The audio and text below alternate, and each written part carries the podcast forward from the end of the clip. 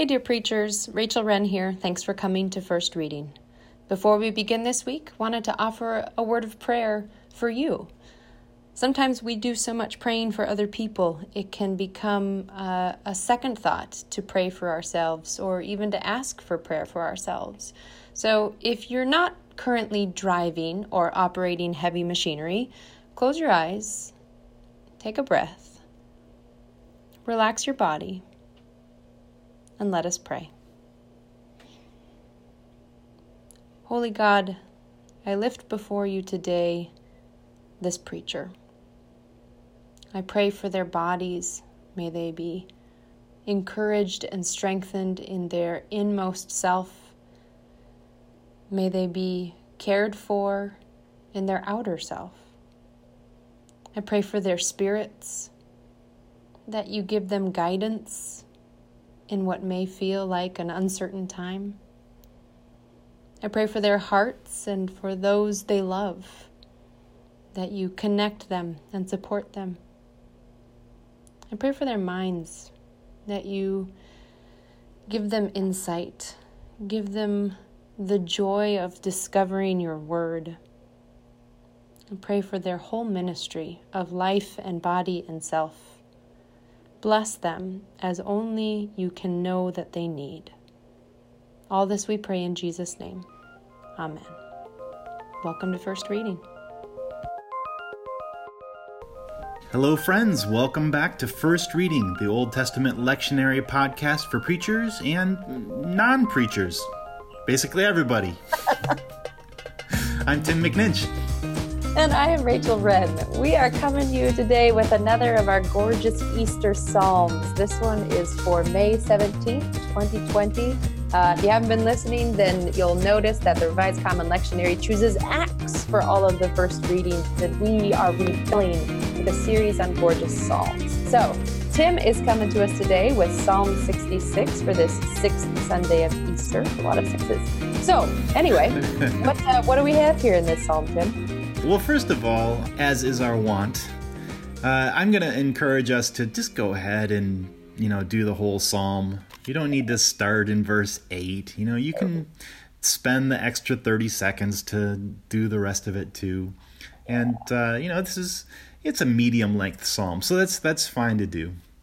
We could probably start out just by noting what kind of psalm this is. This fits within a genre within the psalms of what we call thanksgivings which typically present sort of a, a problem, a, a, a concern, or a past issue where God came through for somebody and rescued them. This one is really kind of interesting. The first six verses are, are kind of in the third person plural. There's some they in there about what God had done for them.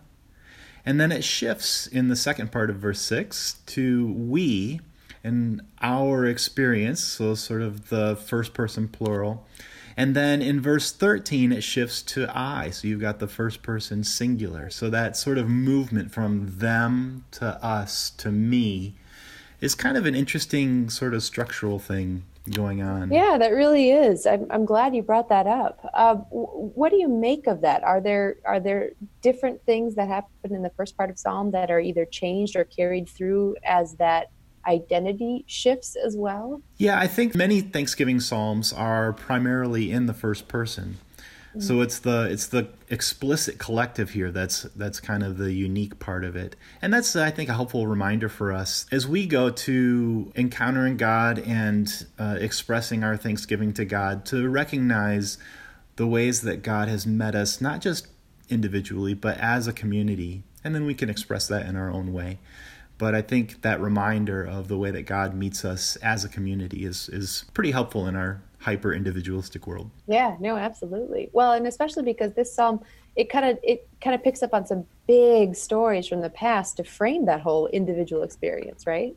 Absolutely. So, what we miss in the lectionary reading is that the Exodus is a big theme in this psalm. It comes up uh, in verse 6, especially where it talks about the crossing of the sea and the Jordan River, kind of uh, God bringing us through the through the waters. And also, kind of in a less obvious way, in verse 3, when it talks about God's deeds of power. That's kind of a, a biblical idiom for God's deliverance of the people from Egypt and into the land, these deeds of power. And so that that is sort of like the paradigmatic act of God on behalf of the people that evokes all sorts of thanksgivings.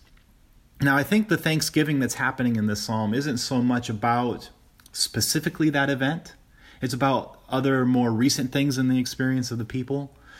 But whenever they want to like set their experience of God's deliverance in its wider context, the Exodus always comes up, and that's that's uh, what happens in this psalm as well. But that's not the only big theme that's in this psalm. Later on, in verses 8 to 12, especially, I think probably the theme here is the people's experience of, of exile, possibly, or some other traumatic sort of military encounter. There's a couple ways to look at this. This could be kind of a continuation of that Exodus theme with sort of less obvious language, but I think it's more likely that this is a look back at one of the great sieges of Jerusalem. So um, either Sennacherib's uh, attack on Jerusalem in 701 BCE or Nebuchadnezzar's in 587.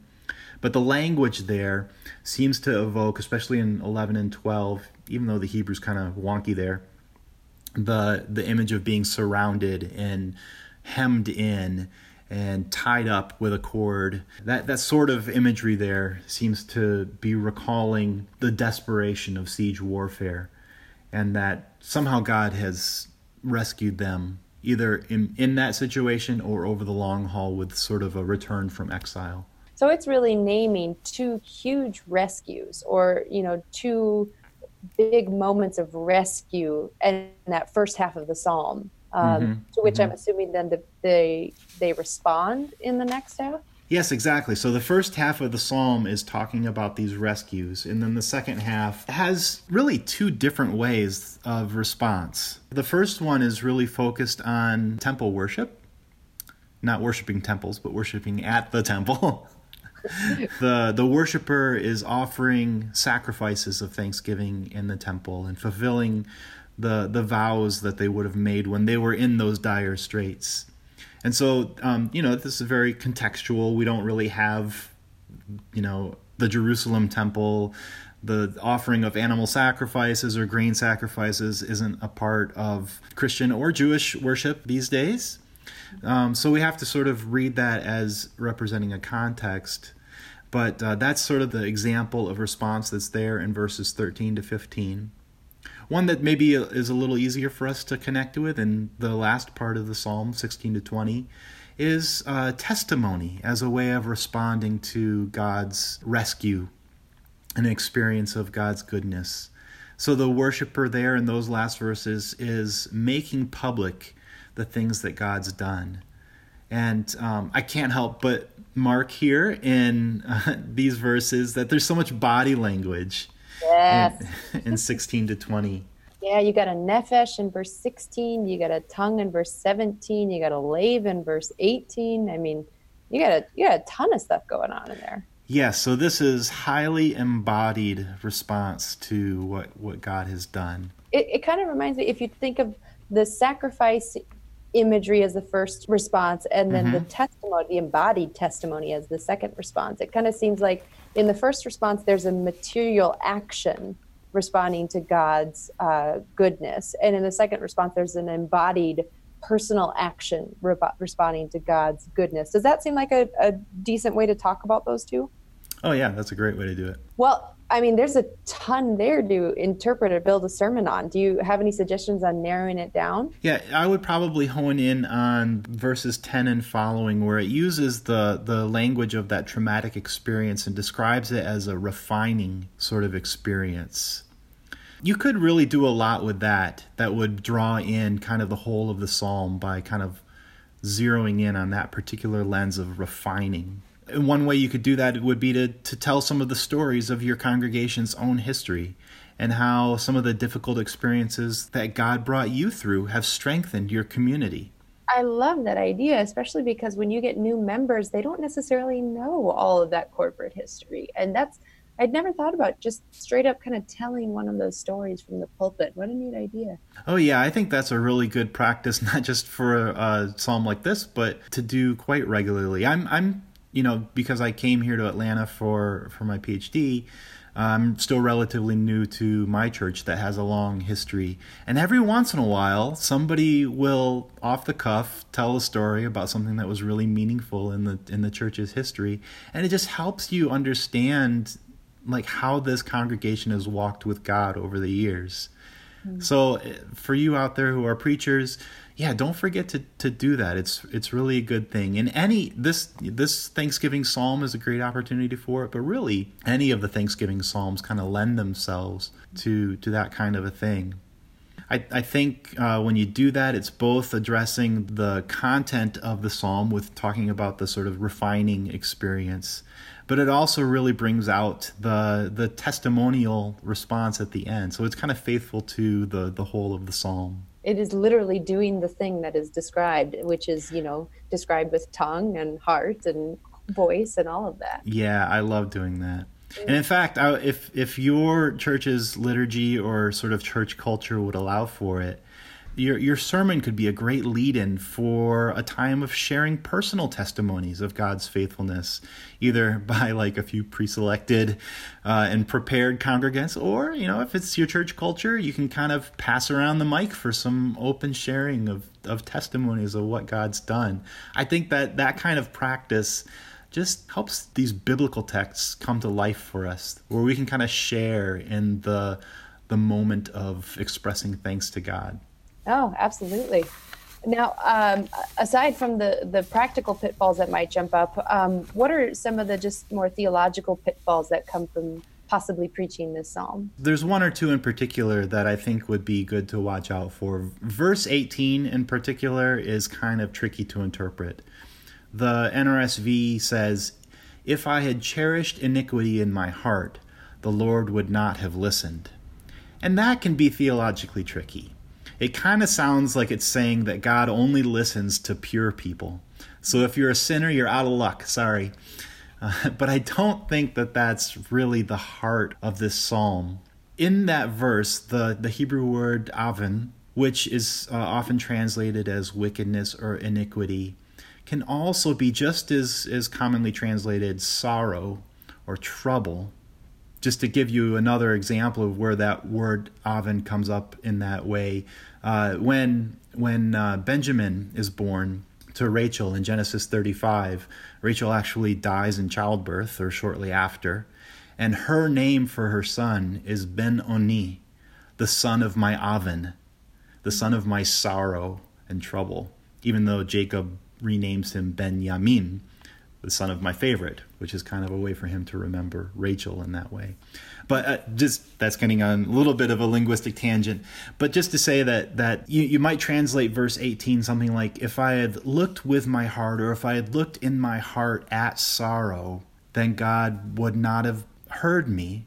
In part because if the psalmist had been dwelling on the trouble, the sorrow that they were experiencing, and that led them to refrain from calling out to God, then God couldn't have heard uh, what they were doing. So I think this is actually meant to be an encouragement to people who are suffering. Don't let your sorrows, don't let your avon keep you from calling out to God because when you do, God's going to listen. And so that's, I think, the encouragement here. It's not about, you know, if you don't think you're pure, then don't talk to God. I don't think that's what it's getting at at all. No, I think that's a great way to think about it the other thing that jumped out to me too is this idea of of wanting to kind of hold on to your secret sins and hide them from anybody else. And it makes me think of addiction. You know it's it's not that if you're addicted to something god won't hear your prayer but if you are trying to hide that addiction or that shame or whatever it might be can you ever really be fully calling out to god in a way that will allow that openness of relationship? So it's kind of that same idea of being too turned in on yourself, either in sorrow or in shame or in addiction, and how that disrupts your ability to to relate with God. Yeah, that's right on. I think the heart of the psalm as a whole, kind of the point that it's making, is that God listens, yeah. God hears. So don't let anything hold you back. Yeah, Call yeah. out to God.